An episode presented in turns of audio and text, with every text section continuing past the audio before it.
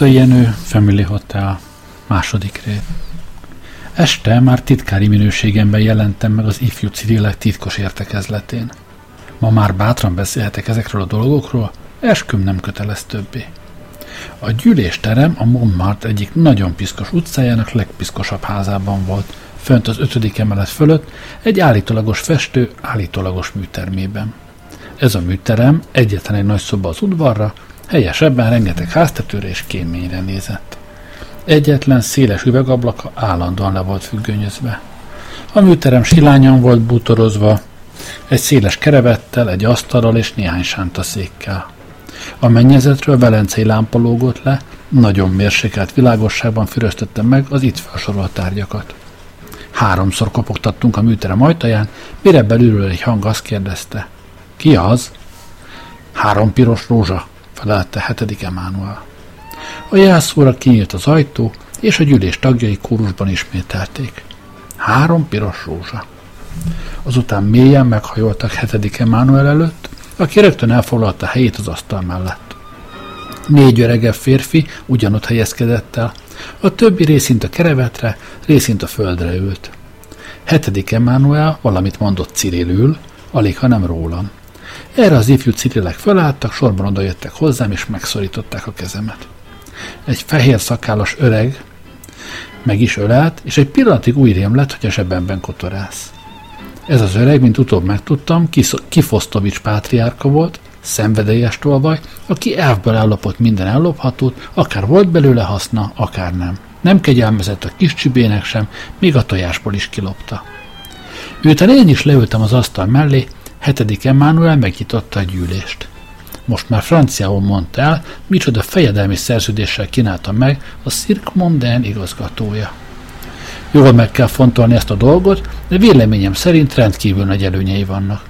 Első hallásra talán nem tetszik üdvösnek. Legnagyobb bajunk az, hogy nincs pénzünk. Állandó pénzhiányunkon törik meg minden reményünk. Most itt az alkalom. A Cirque Mondain igazgatója pénzt akar nekünk adni sok pénzt, amivel lehet már valamit kezdeni. Néhányan közülünk hazautazhatnána, hogy körülnézzenek és elvessék a forradalom magvát. Meg lehetne vesztegetni két minisztert és tábornokot, megmunkálni, előkészíteni a talajt. Ha ezt az alkalmat elszalasztjuk, ki tudja, mikor jutunk haza Gróvába. Nagy csend követte ezeket a szavakat. Az ifjú cirilek egyelőre nem nyilatkoztak. Végre fölállt a pátriárka, a ma nevezetes Kifosztovics, és meghatottan mondta. Ő felségének a királynak igaza van. Itt élünk most már hatodik esztendeje Párizsban, a nyomorúságba szám kivetetten. Mind többet koplalunk, és reménységünk mécsesek kialvóban van. Míg mi itt tengődünk, otthon az ócirilek híznak és gömbölyödnek. A Cyril birodalom fönnállása óta nem volt arra eset, hogy valaki négy évnél tovább üljön a trónon. Hatodik Iván immár hat esztendeje ül rajta, és ülni fog még hat esztendeig, még tíz esztendeig, ha sürgősen le nem taszítjuk róla. Azt hiszem, bele kell egyeznünk abba, hogy ő felsége megkösse a szerződést a Cirque Mondain igazgatójával. Sőt, örülnünk kell, hogy ő felsége vállalkozik erre a dologra, és úgy szólván feláldozza magát a közjóért, a Cyril népjövőjéért. Ki úgy menti meg hazáját, ahogy tudja, mondta hetedik Emmanuel szerényen. A pátriárka szavait sokan helyeselték, néhányan azonban ellenezték, elsősorban Golov Báró, hetedik Emmanuel pénzügyminisztere. A fiatalság türelmetlen, kezdte ez a kitűnő államférfi, aki annak idején a király jobb, jobb zsebének neveztek. Nagyon is értem, hogy ő felsége unja a hosszas várakozást, és szeretne már a Cyril trón bársonyán pihenni. Azonban nekünk, tanácsosainak a jövőre is kell gondolnunk. Vajon nem árt-e később a király tekintélyének, ha most, mint műlovar vagy céllövő szerepel? Nem valószínű, hogy kegyes protektorunk, a cár, nagy örömmel veszi tudomásul ezt a vendégszereplést, és attól tartok, hogy a velünk barátságos viszonyban levő többi állam, Németország, Anglia, az osztrák-magyar monarchia és Olaszország is elfordult tőlünk. Bármilyen liberálisan és demokratikusan gondolkozzunk is, a cirkusz nem az az út, amely a trónhoz vezet. Becsületes munka nem szégyen, mondta hetedik Emmanuel. Sok pásztorok lettek már királyok, tette hozzá a pátriárka. Pásztorok igen, de akrobaták soha. Mi lesz akkor, ha ő felsége meg akar házasodni, és nem kap királyi vérből való hercegnőt feleségül? Mert ő felségének meg kell házasodnia, hogy az Emmanuelis család ki ne halljon. Helyeslő morgás mindenfelől. Golov Báló báró okos ember volt. Mi az ön véleménye, Szapjanin? Fordult hetedik Emmanuel egy fiatalabb emberhez. Szapjanin volt az ifjú Cirilek hivatalos újságának a szerkesztője. Rókaképű, kis szemű vörösember, abból a fajtából való, amelyel nem jó egy sötét utcában találkozni. A szerkesztő kis szemének gyors és ravasz pislogásával mondta. Azt hiszem, felségednek el kellene fogadni az ajánlatot. Igen? Vagy legalábbis úgy kellene tennie, mintha elfogadná. Hirdetni kell az első fellépést. Hát, ha mégis megszólal az ország lelkiismerete. Hát, ha belátják otthon, hogy hetedik Emánuelt mégis haza kellene hozni már. Ha felséget föllép, nem csak magát kompromittálja, hanem az egész országot. Ettől talán megijednek. Mond valamit. Minden esetre lármát kell ütni a dologból. Egy-két interjú a Figaróval, a Matinna, a Naje Freje presszével nem is fog ártani. Ezt könnyű nyelbe ütni. Ő felsége arcképét is el lehet helyezni néhány újságban. Ő felsége nyilatkozik nem csak a cirkuszról, hanem a Cyril viszonyokról is. Szimpátiákat lehet ébreszteni az ifjú Cyril törekvések számára. A pátriárka helyeslőn bolintott, sőt, az ex-pénzügyminiszter is bevallotta, hogy ennek van egy kis értelme. Hosszas tanácskozás után a bizottság végre megállapodott abban, hogy hetedik Emmanuel kösse meg a szerződést Leóval, az oroszlánnal, azonban ne lépjen fel rögtön, hanem csak két hét múlva. De a szerződést adják át rögtön a nyilvánosságnak, az ifjú Cirilek hadd essenek kétségbe, hogy íme mi lett az utolsó Emmanuelisből. Mielőtt a gyűlés feloszlott, Golov báró, akit annak idején 6. Emmanuel jobbzsebének, jobbzsebének nevezte, valahonnan előkerített egy persejt, ünnepélyesen megcsörgette, aztán körüljárt vele. Uraim, valamit a szent ügy javára. Én egy kis meghatottsággal és alkalmak sint végzetes könnyelműséggel öt frankot csúsztattam a perseny nyitott szájába. Az ifjú cirilek azonban nem voltak ilyen adakozó, többnyire részpénzt haigáltak a persejbe, sőt, ő felsége hetedik Emmanuel is mindössze egy frank erejéig becsülte meg a szent ügyet. Kifosztovics pátriárka pedig egészen nyíltan és szemérmetlenül egy nadrág gombot helyezett az éhes persej plégyomrába. Túl vagyok ezek, uram, sukta a fülembe, amikor csodálkozásomat látta. Ellopnak mindent. Talán ez a nadrág gomb az egyetlen érték, ami szegény hazámnak megmarad. És egy könycseppet morzsolt szét fehér szempillája alatt. A perseit Golovbáró zsebre vágta, aztán a király megadta az új és a helyzetnek nagyon megfelelő jelszót. Panem et senses. A többiek karban ismételték, és mély meghajlással távoztak. Az utolsó ifjú Cyril még nem lépte át a küszöböt, amikor az állítólagos festő, az állítólagos műterem állítólagos bérlője már elnyújtózott a széles kereveten és horkolni kezdett.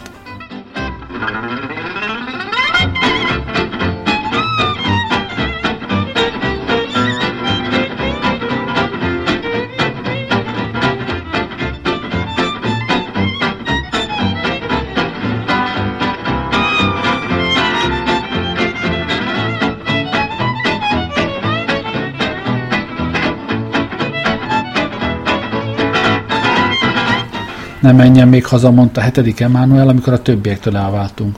Undorodok a politikától, és utána mindig szomjas vagyok. Így meg egy palack ajalát. Szívesen. Hol? Akárhol. A Lizombárban? Mindegy. A Lizombár akkoriban nagyon népszerű volt a mulató Párizsban. Tulajdonosa miatt jártak oda, Lison d'Estré valamikor ünnepelt szépség volt, királyok szeretője. Öreg napjaira felcsapott kocsmárosnéna, és a régi gazdagságának romjaiból építette fel az önön magáról elnevezett bárt. Ott sürgött, forgott hajnalig a pirinyó asztalok és a magas székek között, elnökölt, ivott, énekelt, táncolt, erőszakosan lendítette egyet-egyet a meg-megcsappanó jókedven. A sokféle festéktől bizonytalan szőkére sápadt hajával, zománcos arcának fáradt, megbénült vonásaival, koromfekete szempilláival és cinóbervörös szájával nem volt túlságosan rokonszenves, de mindenki tisztelte azt a történelmi múltat, a köztudomású emlékeknek azt a végtelen sorozatát, amelyek Gálás nő nevéhez fűződött. Ráadásul Lizon nagyon okos asszony is volt. Ismerte a maga Párizsát, és ebben a Párizsban a politika, az irodalom, a művészet és a bőrze minden jeleseit, a turf és a kártyahőseit, a színésznőket, a kokottokat, mindenkit. Ismerte hetedik Emánuelt is, de ahogy okos asszonyhoz illik, tisztelte inkognitóját, legalábbis addig, amíg a jövendőbeli Cyril király ott volt a helységben. A bár vendégei között is akadt kettő-három, aki félig hódoló, félig bizalmas mosolyol üdvözölte az ifjú Cyrilek reménységét. Az éjszakának egy késő órájában nagyon előkelő társaság gubbasztott a bár magas székein a sokszínű italok előtt. Frakkos, smokingos urak, nagyszerű nők. Nagy volt a lárma, nagy volt a füst. Elől mindenki egyszerre beszélt, franciául, angolul, németül, hátul, ahol a bár terembé szélesedett, spanyol nő ugrált egy rosszképű fekete spanyol társaságában. A kasztanyettek őrülten csattogtak, és a román cigányzenekar dühösen húzta a népszerű Montmartri áspanyol habanérát. Imádom a zajt, mondta hetedik Emmanuel, miután megrendelte a pesgőt. Imádom a pesgőt, az asszonyokat, az életet. Ha király leszek, jól fogok élni. Jó király leszek. Vidám király, nem fogom a népet nyúzni, az urakat fogom nyúzni. Állandó francia színházam lesz Gróvában. Párizsból fogom a színészeket hozatni, és a színésznőket. Mindig a legszebb francia színésznő lesz a szeretőm. Gyorsan beszélt, kicsi gyermekes reménykedéssel, de kedvesen, mintha már is be volna csípve. Most láttam először igazán jókedvűnek. Valami kellemes izgatottság fogta el a sok asszony, a villamos lámpák, a bódító italok és parfümök között. Rám is ragadt valami ebből az izgatottságból, régen voltam ilyen finom helyen, régen ittam pesgőt. A Family Hotel sötétségéből és nyomorúságából való kiszabadulás ünnepét ültük sűrű kocintással. Nem sokat beszéltünk, egymásra néztünk és mosolyogtunk.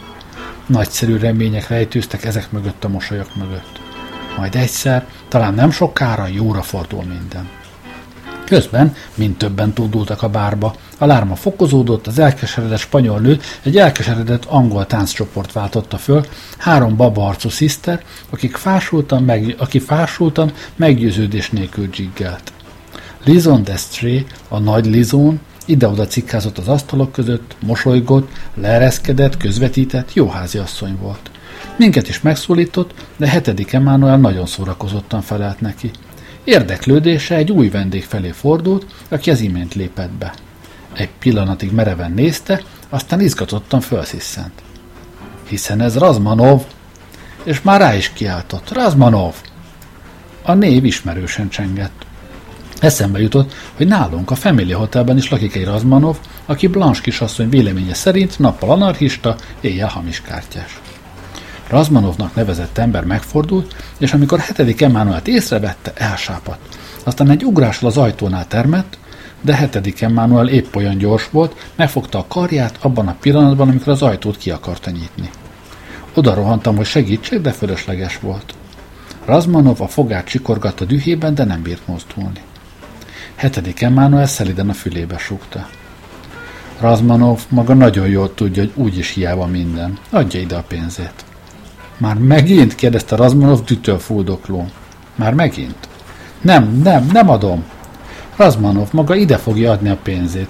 Végezzünk gyorsan, már is ide néznek, minek legyen botrány a dologból. Razmanov vagy gyűlölettel nézett hetedik Emmanuelre. de a jövendőbeli Cyril királyt ez a tekintet nem hatotta meg. Fagyosan biztosította. Gyorsan, gyorsan, gyerünk! Razmanov elkeseredetten, sötét arca, de tehetetlenül engedelmeskedett a parancsnak. Elővette pénztárcáját és átadta hetedik Emmanuelnek. Ez minden pénze? Esküszök. Mennyi? 1500 frank nyögte Razmanov, majdnem sírva. Hetedik Emmanuel elmosolyodott. Egészen csinos összeg. Ilyen jó aratásom nem is volt még. Kivette a pénzt, megolvasta, aztán visszaadta az üres tárcát Razmanovnak. Köszönöm. És itt van 200 frank. Holnap vasárnap van, amikor nehéz pénzt szerezni. Majd legközelebb visszaadja. Razmanov gyorsan elkapta a pénzt, és köszönés nélkül távozott. Hetedik Emmanuel nevetve ült vissza az asztalhoz. Titkár úr, a maga rossz pénze szerencsét hozott nekem. Lizon, még egy palack ajalát.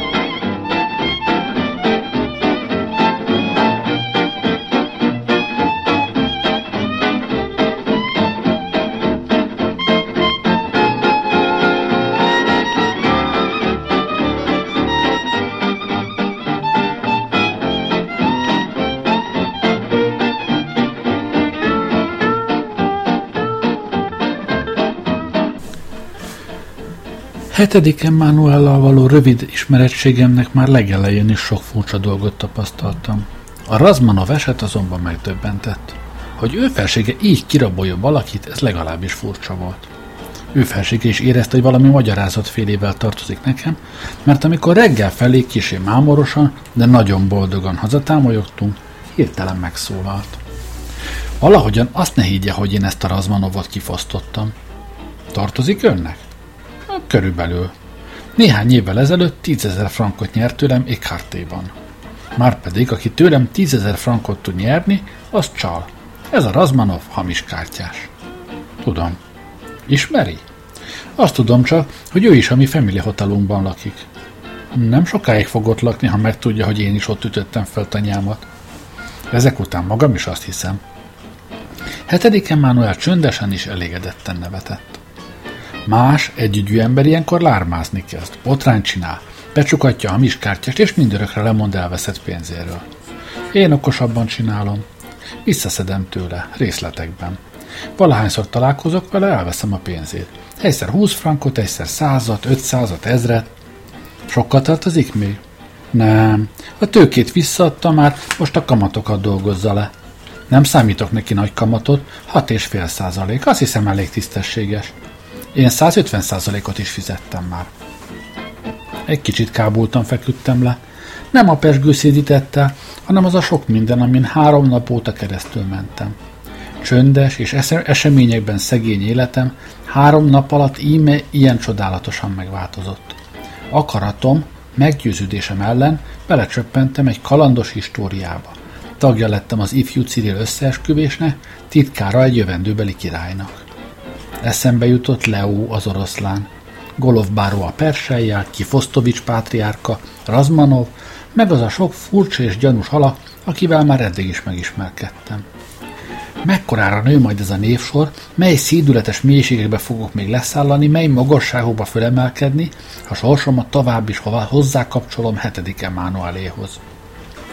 De akkor is öreg fatalista voltam már, sohasem törődtem azzal, mit hoz a holnap. Holnap eljön, vagy nem jön el, az ember nem tehet róla. A holnap jót hoz, vagy rosszat, az ember erről sem tehet. Hát érdemes azon tűnődni, mi lesz holnap. Hát ha holnap, holnap sem lesz.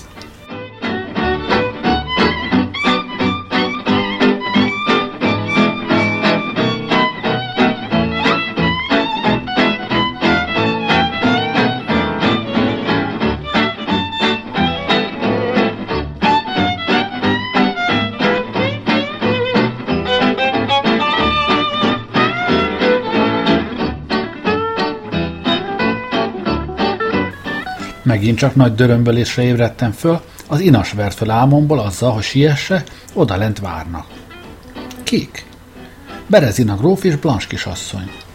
Álmos voltam, aludni szerettem volna, de azután eszembe jutott, hogy nem vagyok többé független szabad ember, udvari hivatalnok vagyok, titkár, engedelmeskednem kell. Kinyitottam az ablakomat, és kimentem az erkére. Odakint gyönyörű vasárnap volt, a legszebb napsugárra lékes. Blanche kisasszony a gróffal az utca túlsó soráról leste, mikor nyitom ki az ablakot. Amikor megpillantotta, hetedik Emmanuel oda kiáltotta nekem. Siessen, a vonat 20 perc múlva indul. Miféle vonat? Kirándulunk. Kimegyünk Engienba. Hat perc alatt megmosakodtam és felöltöztem, újabb két perc múlva nem voltam az utcán. Szerencsére pályaudvar szomszédságában laktunk, öt perc múlva ott voltunk. Ő felsége megváltott a jegyünket, beugrottunk egy üres kupéba, és mire jó reggelt kívántam ő felségének és Blanche kisasszonynak, a vonat indult is már. Csak ekkor kezdtem az iránt érdeklődni, hogyan került össze ő felsége a Family Hotel tulajdonos nőjének a leányával. Ő felsége helyett Blanche kisasszony felelt. Anya nekem ajándékozta a vasárnapot, megengedte, hogy kiránduljak magukkal. Boldogan mosolygott. Úgy emlékszek, mondtam már, hogy Blanche nagyon szép volt, amikor mosolygott.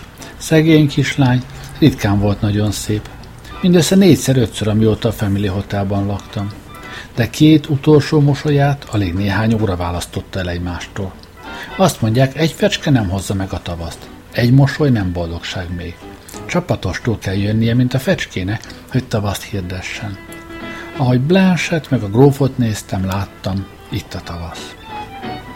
Blanche szerelmes volt a grófba, ahogy tegnap beszélt róla, és ahogy ma ránézett, az fölért a legőszintébb vallomással.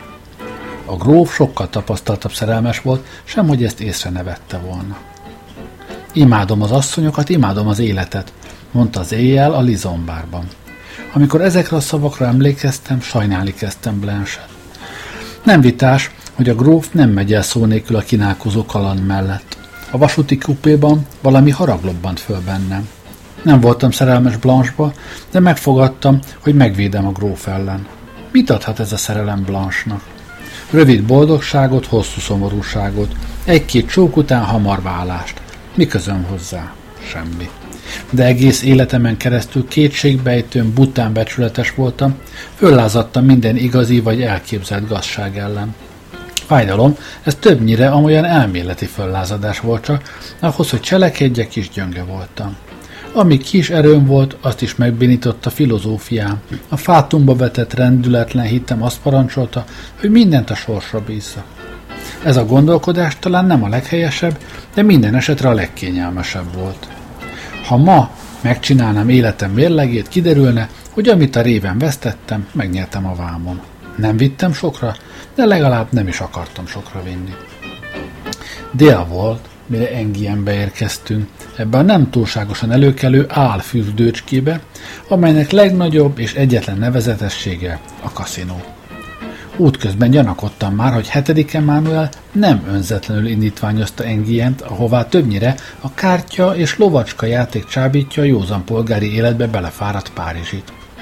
Amikor láttam, milyen szerelmes tekintettel cirogatja végig a hazárnak szentelt csarnokot, gyanúm aggodalommá alakult át. Sejtettem, hogy hetedik Emmanuel játszani akar. Az éjjel 1300 frankot vette Razmanovtól, akkora összeget, amelyel lehet már szerencsét próbálni. Profétai ihlettel megsejtettem azt is, hogy elveszti az utolsó garasát is. Isten veled, mondtam búsan. Kitől búcsúzik, kérdezte a gróf csodálkozón. A Razmanov pénzétől. El fogja kártyázni. Lehet, nevetett a gróf, de ha egy kis szerencsém van, 25 év óta nincs szerencsém, miért lenne éppen ma? 25 év óta nincs szerencsém, miért ne lenne éppen ma? A megnyugtatás ugyanolyan alapos volt, mint a kifogás, erről tehát tovább nem beszéltünk, hanem ebédelni mentünk. A legfinomabb vendéglőben a legfinomabb ételeket ettük végig. Az élet rövid, magyarázta Berezina gróf. Ebédel jól, mert nem tudod, hogyan fogod vacsorázni, mondja egy Cyril közmondás. Engedelmeskedtünk a Cyril közmondásnak, amelyet a gróf alig, hanem erre az alkalomra talált ki. Fiatalok voltunk, jókedvűek és éhesek.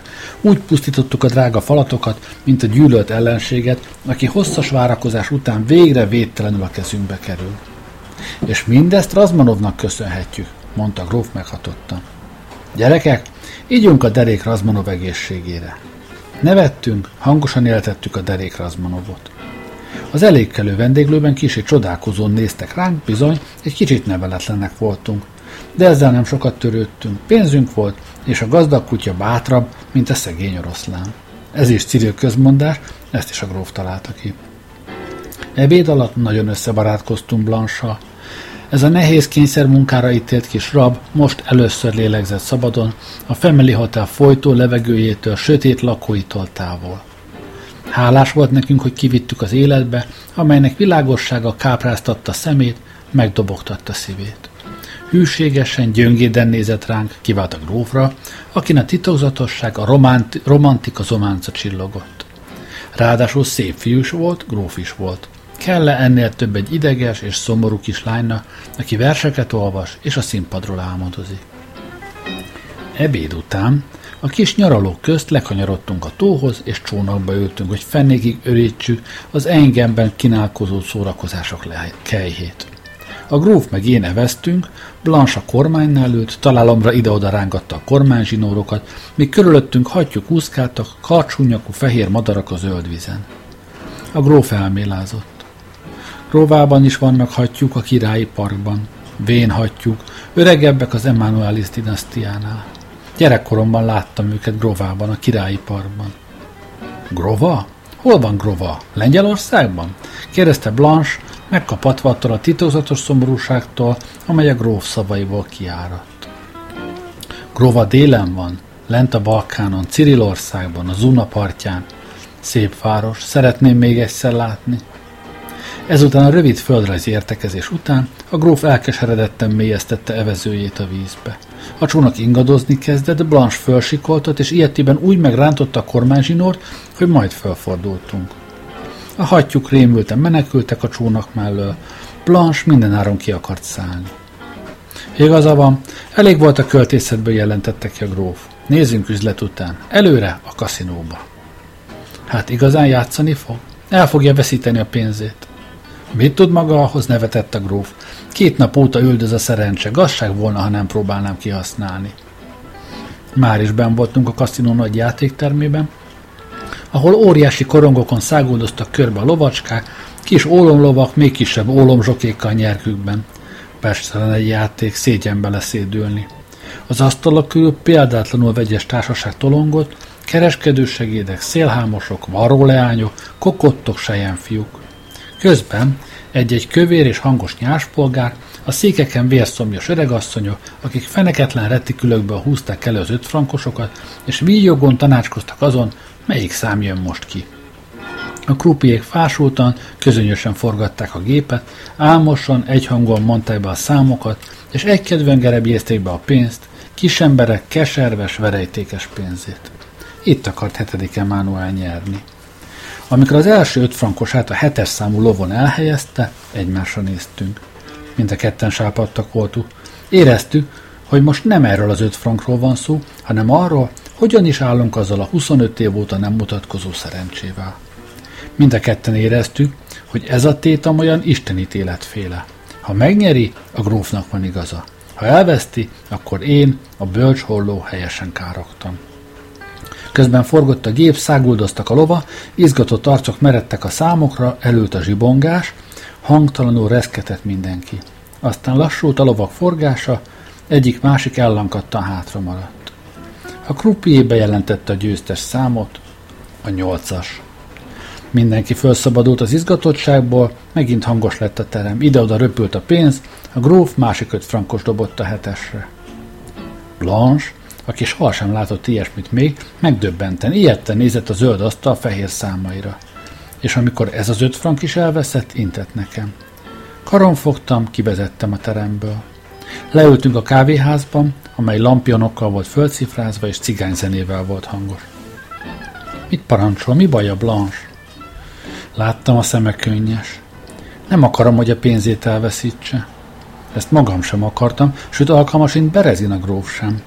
Ez csak a zöld asztal titokzatos és félelmetes kis szörnyei, az ólomlovacskák meg az ólomzsokék akarták, de ezek aztán annál alaposabban. Szólni kellene neki, indítványozta Blanche kisi félénken. Alig, ha nem, ő is felfedezte már, hogy a gróf nem a könnyen kezelhető emberek közül való. Könyörgön nézett rám, lomhán bizonytalanul felálltam. Szólok neki, ha kívánja, de eredménye nem igen lesz. Azt hiszi? Tudom. Blanche felsóhajtott. Magam is félek tőle. Egy pillanatig gondolkodott, aztán idegesen felugrott. Visszamegyek a terembe, én szólok neki. Próbálja meg, magára talán jobban hangot. Elkísérjem? Nem, köszönöm. Elsietett? Magamra maradtam.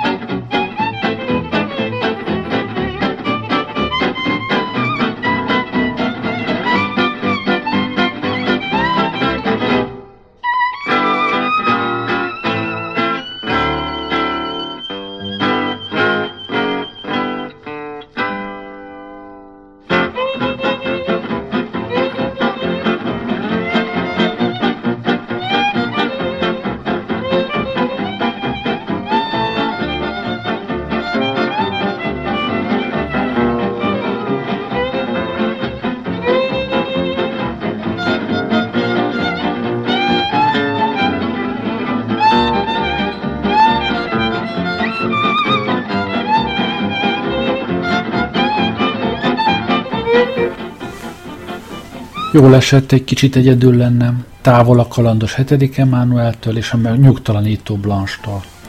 Bemerészen betolakodtak életembe. Milyen nyugodtan és bölcsen éheztem az előtt. Most mindenféle izgalmak rohantak meg. Még csak nem is magam miatt aggódtam, hanem olyan emberek miatt, akik három nappal ezelőtt még ide egész idegenek voltak számomra.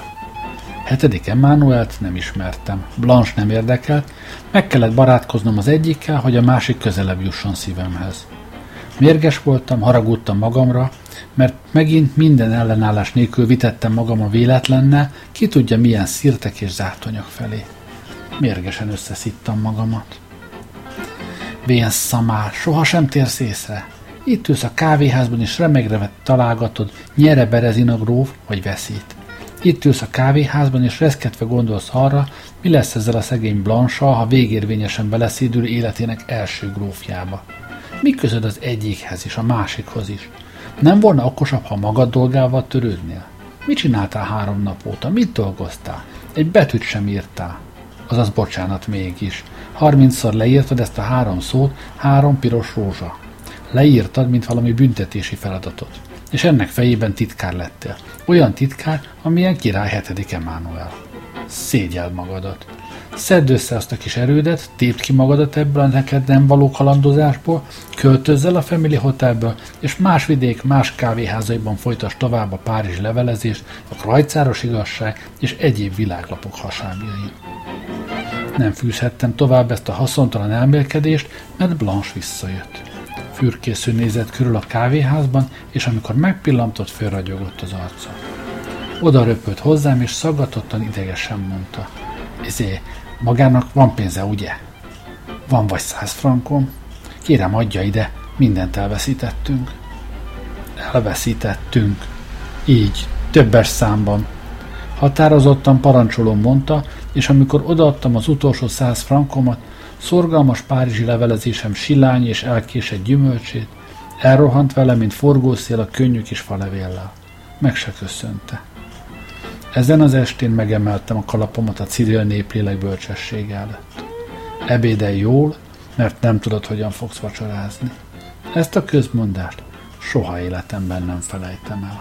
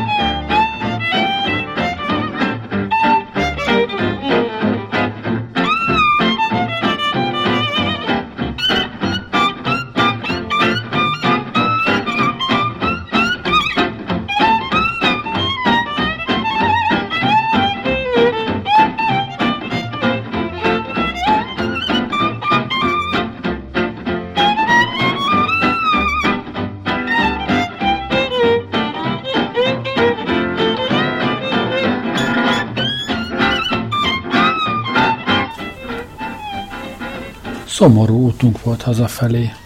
Nem a pénzt sajnálom, mondta Berezina gróf, hanem magát, kis Blanche. Ezzel az ostoba játékkal elrontottuk a vasárnapját, melyet olyan szépnek terveztünk. Velem ne törődjön, nevetett Blanche, de nevetése inkább sírás volt. Berezina gróf szeliden megfogta a kezét és gyöngéden megcsókolta. Nagyon is törődök magával.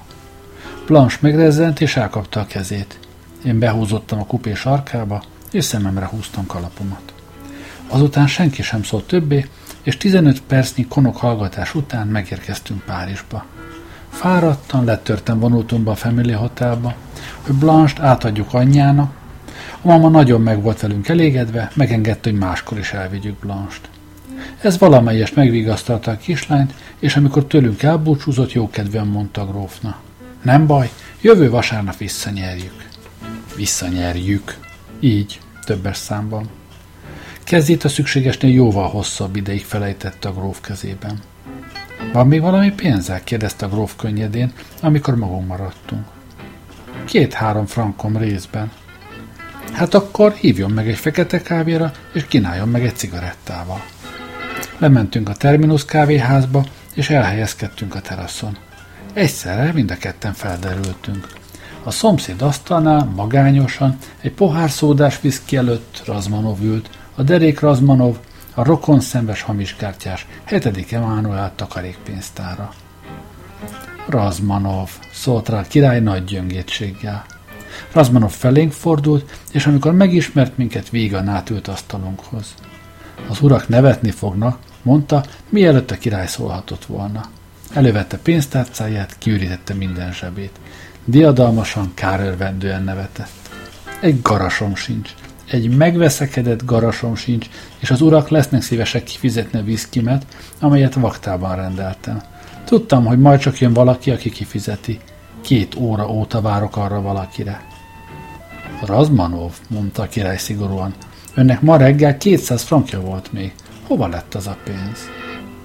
Razmanov búsan legyintett. Elkártyáztam. Micsoda? Megtöbbenve néztünk rá, micsoda hamis kártyás az, aki elveszti a pénzét. Pedig úgy van, bólogatott Razmanov bánatosan. Razmanov, mondta hetedik Emmanuel, amikor megdöbbenéséből magához tért. Én már sok hazugságot hallottam öntől, de ennél vakmerőbbet, szemtelenebbet még soha. Ha ön azt mondta volna, hogy a bulváron fényes nappal állarcos rablók támadták meg és elvették a pénzét, szó nélkül elhittem volna.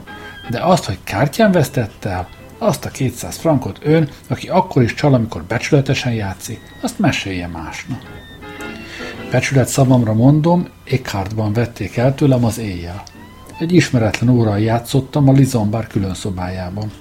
Egyetlen egy játszmát sem tudtam tőle nyerni, pedig úgy csaltam, mint egy hős. Fölülmúltam, fölül csaltam magamat, de hiába volt minden. Az ismeretlen jobban csalt? Razmanov sértődötten nézett a királyra. Jobban csalt, mint én, ezt ön sem mondja komolyan. Az ismeretlen, ahogy utóbb megtudtam, a híres Paulinski volt. A bűvész? És milyen bűvész, milyen kártya bűvész?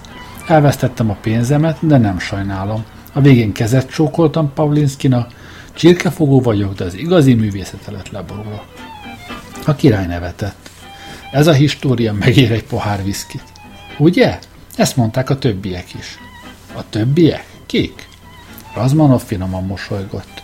Azt hiszi ön az első, akinek ezt a históriát elmesélte? Már a pincér is tudja. Ő is fizetett érte egy pohár viszkit. Másnap letelt az úgynevezett gondolkodási idő, amelyet a Cirque Modern igazgatójától kaptunk. Nem mondhatom, hogy ez alatt a 48 óra alatt túlságosan sokat gondolkoztunk. De a szerződés ügyében mégis döntöttünk, és délben 12 órakor beállítottunk Leóhoz, az oroszlánhoz, hogy az ifjú Cyril bizottság határozatát közöljük vele. Az oroszlán nagyon nyájasan fogadott minket, de kis szürke szemében föl-föl villant a gyanakodás fénye. Hiába nem tetszettünk neki, és ebbe a többes számba magamat is belefoglaltam már. Első találkozásunkon túlságosan jól játszottam a titkár szerepét, és ezzel mindörökre elvesztettem az oroszlán bizalmát. Ha nem hangzana dicsekvésnek, azt mondanám, az oroszlán félt tőlünk.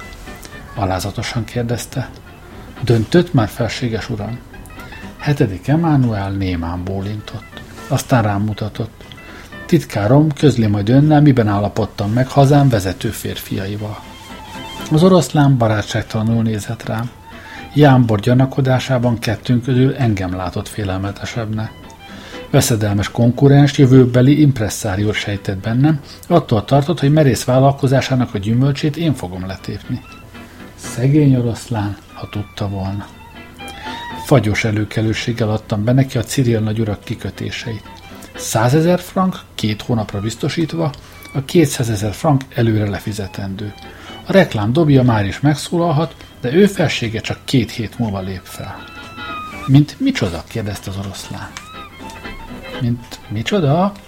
Ezt bizony elfelejtettem megkérdezni, hetedik Emmanuel felelt helyettem. Iskola lovaglás. Az oroszlán elfintorította az arcát. Unalmas, jobban szeretnék valami mást. Jól lő? 15 lépésről ketté lövöm az önmellényének legalsó gombját. Az oroszlán ilyetten kapott a hasához. Nem, nem, vagy a legfelsőt, ha az kedvesebb önne. Az oroszlán megtörölte a homlokát, kövér ember volt, ezt még birkozó korából hozta magával emlékül. Hamar verítékes volt az arca. Felséges uram, maradjunk talán mégis a békésebb mutatványoknál, nem lehet tudni, talán mégis elméltoztatik téveszteni a célt, és belekegyeskedik lőne közönségbe. Tud zsonglőrözni?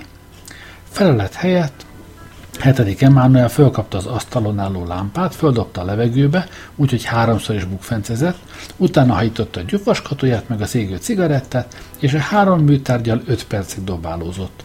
A végén jobbjával elkapta a lámpát, baljával a gyufaskatóját, szájával pedig az égő cigarettát, amelyet aztán nyugodtan hegyként tovább szít. Már csak azért is, mert ez volt az utolsó cigarettája hiszen orfeumokban lát az ember külön dolgokat is, de egy királytól nem igen lehet többet követelni. Az oroszlán meg volt elégedve. Maradjunk a zsonglőrségnél. Hetedik Emmanuel Cyril és zsonglőr király. Egészen jól hangzik. Nevetett, de hetedik Emmanuel olyan hideg gőggel mérte végig, hogy a nevetés egyszeriben a torkán akadt. Dadogva mentegetőzött. Ö, bocsánat, ön az első király, akit szerződtetek, itt Párizsban még köztársaság vagyunk, és még nincs meg a kellő gyakorlatom. Megpödörte a bajuszát, és megsimogatta szakállát, úgy, ahogy mindig, amikor bajban volt. Mit gondolt titkár úr, megbocsáthatunk neki? kérdezte hetedik Emmanuel komoly arccal. Azt hiszem, felséges uram, ez egyszer, kivételesen. Jó, nem bánom, az Emmanuel mindig nagy lelkűek voltak, és én dicső őseim példáját kívánom követni. Az oroszlán meghatottan vette tudomásul a királyi bűnbocsánatot, aztán hozzálátott a szerződés megfogalmazásához. Itt-ott kisebb-nagyobb meglepetésekben volt részünk. Az oroszlán ravasza fickó volt, mint akinek elképzeltük. Ezzel kezdte. Ő felsége szerződik két hónapra, nekem azonban jogom van a szerződés ugyanezekkel a föltételekkel meghosszabbítani. Meddig? kérdeztem a titkár szigorúságával. Egy esztendeig és ha más többet ígérő felségének, ő felsége csak úgy fogadhat el más szerződést, ha én beleegyezek. És ön beleegyezik? Igen, ha azt, amivel többet ígérnek, én kapom. Ebben nem megyünk bele, ez uzsora. Jó, lássák az urak, hogy urral van dolguk, beérem a felével. A negyed részével. Ne felejts el, hogy önnek viszont királlyal van dolga. Jó, hát a harmad részével. Hetedik Emmanuel bólintott, ez tehát rendben volt. Az oroszlán folytatta az alkudozást. Szerződésünk értelmében ő felsége csak két hét múlva lép föl. Mi történik akkor, ha ő felsége időközben meggondolja a dolgot, és nem lép föl? Ez fogas kérdés volt. A királyra néztem, király azonban a mennyezetre bámult, és nagy érdeklődéssel nézte a tapétát. Mi történik akkor? kérdezte az oroszlán, akiben hallgatásunk új életre lobbantotta a pislogó gyanút. Én leteszem a 200 ezer frankot, megcsináltatom a plakátokat, föllármázom az újságokat, ami rengeteg pénzembe kerül, és a végén esetleg hoppon maradok. Mi történik akkor? A király szava, kezdtem méltóságosan, de az oroszlán a szavamba vágott. A király szavát nem lehet frankokra fölváltani. Nekem komoly biztosíték kell, uraim, ugyanolyan komoly, mint amilyet én adok. Nekem pénz kell. Ő felségének nincs pénze. Ha pénze volna, nem tárgyalna önnel. Tudom, de nem készpénzről van szó, bánatpénzről, amelyet ő felsége akkor fizet meg, amikor elfoglalja őseinek trónját. Hetedik Emmanuel bólintott. Mennyi bánatpénzt akar? 300 ezer frankot. Sok. A király szaváért? Ő felsége ma még trónörökös csak. Jó, legyen 200 ezer frank. 150 ezer. Az oroszlán idegesen föl alá járkált a szobában, aztán a királyhoz fordult. Felséges uram, megengedi, hogy egy pillanatra visszavonuljak a titkár úrral? Hetedik Emmanuel helyeslően bolintott, és az oroszlán átvitt a szomszéd szobába. Izgatottan rám támadt. Mit okoskodik? Nem tudja, miről van szó? Nem én. Arról, hogy akkor csináljuk a jobb üzletet, ha ő felsége nem lép fel. Egyezem bele a 300 ezer frankba, és 50 ezer franka magáé. Én nem csinálok ilyen üzleteket. 100 ezer frank? Nem. 120 ezer, de ennél többet igazán nem adhatok. És ha egy milliót kínál, akkor sem. Az oroszlán vállat vont, és szó nélkül a faképnél hagyott. Visszament a királyhoz, büszkén veregettem meg a vállamat. Meg voltam elégedve magammal, megint klasszikusan becsületes voltam. Fensőséges mosolyjal követtem az oroszlánt a szomszéd szobába, ahol hetedik Emmanuel a következő meglepő kijelentéssel üdvözölt. Titkár úr, időközben megállapodtam a direktor úrra, 400 ezer frank bánatpénzt kötünk ki. Ő felségének több esze volt, mint nekem. Belement abba az üzletbe, amelyet én visszautasítottam. Az oroszlán gúnyosan nézett rám. Ettől a pillanattól fogva tekintélyemnek örökre vége volt. Fél óra múlva 20 ezer frank előleggel megrapkodtan kanyarodtunk le a cirkusz hátulsó kis lépcsőjén. A pénzt én vettem át az oroszlántól, azonban mihelyt egyedül voltunk, át akartam adni hetedik Emánuelnak. Ekkor azonban olyan dolog történt, amire igazán nem számítottam. Hetedik Emmanuel csak ezer frankot fogadott el. Óvatosan körülnézett. Ezt a 19 ezer frankot tegye el. Erről a pénzről senkinek sem szabad tudnia, jól értse meg, senkinek. Legkevésbé az ifjú civil bizottságnak. Eltettem a pénzt, a király folytatta. Egészen bizonyos, hogy leselkedne, alig, hanem már is várnak minket a cirkusz előtt. Le kell tagadnunk az erőleget, és maga még ma este elutazik Grovába. Tessék? Elutazik Grovába. Hát ez nagy meglepetés volt, mégpedig nem is valami kellemes. Itt hagyni Párizs és elutazni egy bizonytalan Balkánvárosba, ismeretlen emberek közé az ellenséges táborba? Nem vagyok gyáva, de mindig kerültem a kellemetlen munkát.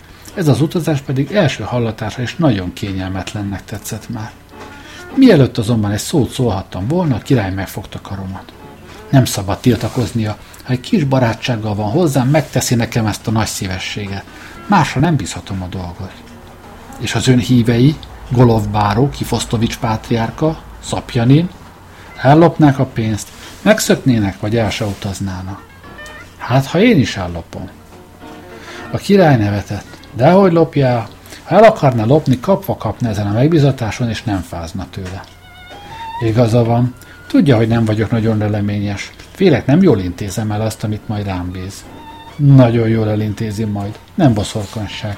Provában felkeresi néhány régi jó emberemet, címüket felírom. Megbízhat bennük hűséges híveim. Megmondja nekik, mi készül itt Párizsban, kikérdezi őket, érdeklődik a politikai viszonyok felől, a katonaság, a nép és a, hang, a katonaság és a nép hangulata iránt. Ezt a 19 ezer frankot használja fel okosan, ne takarékoskodjon, ne törődjön azzal van -e nekem itt Párizsban mit tennem. Tudja Isten, úgy érzem, most lehet valamit Grovában csinálni, és erre egy alkalmas ember tudok csak, önt. Attól tartok, semmitől se tartson. Ön újságíró, és szeretett hazámban nagyon megbecsülik a külföldi újságírókat, Megismerkedik majd a miniszterekkel, talán a király is hivatja majd, veszteni valója nincs.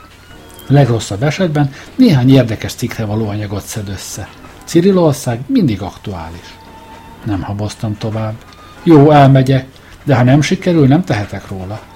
Sikerülni fog. Köszönöm, nagyon köszönöm. Ha valaha visszakerülök őseim trónjára, nem felejtem el, hogy ebben önnek van a legnagyobb része. Egy kis meghatottsággal mondta ezt, és melegen megszorította kezemet.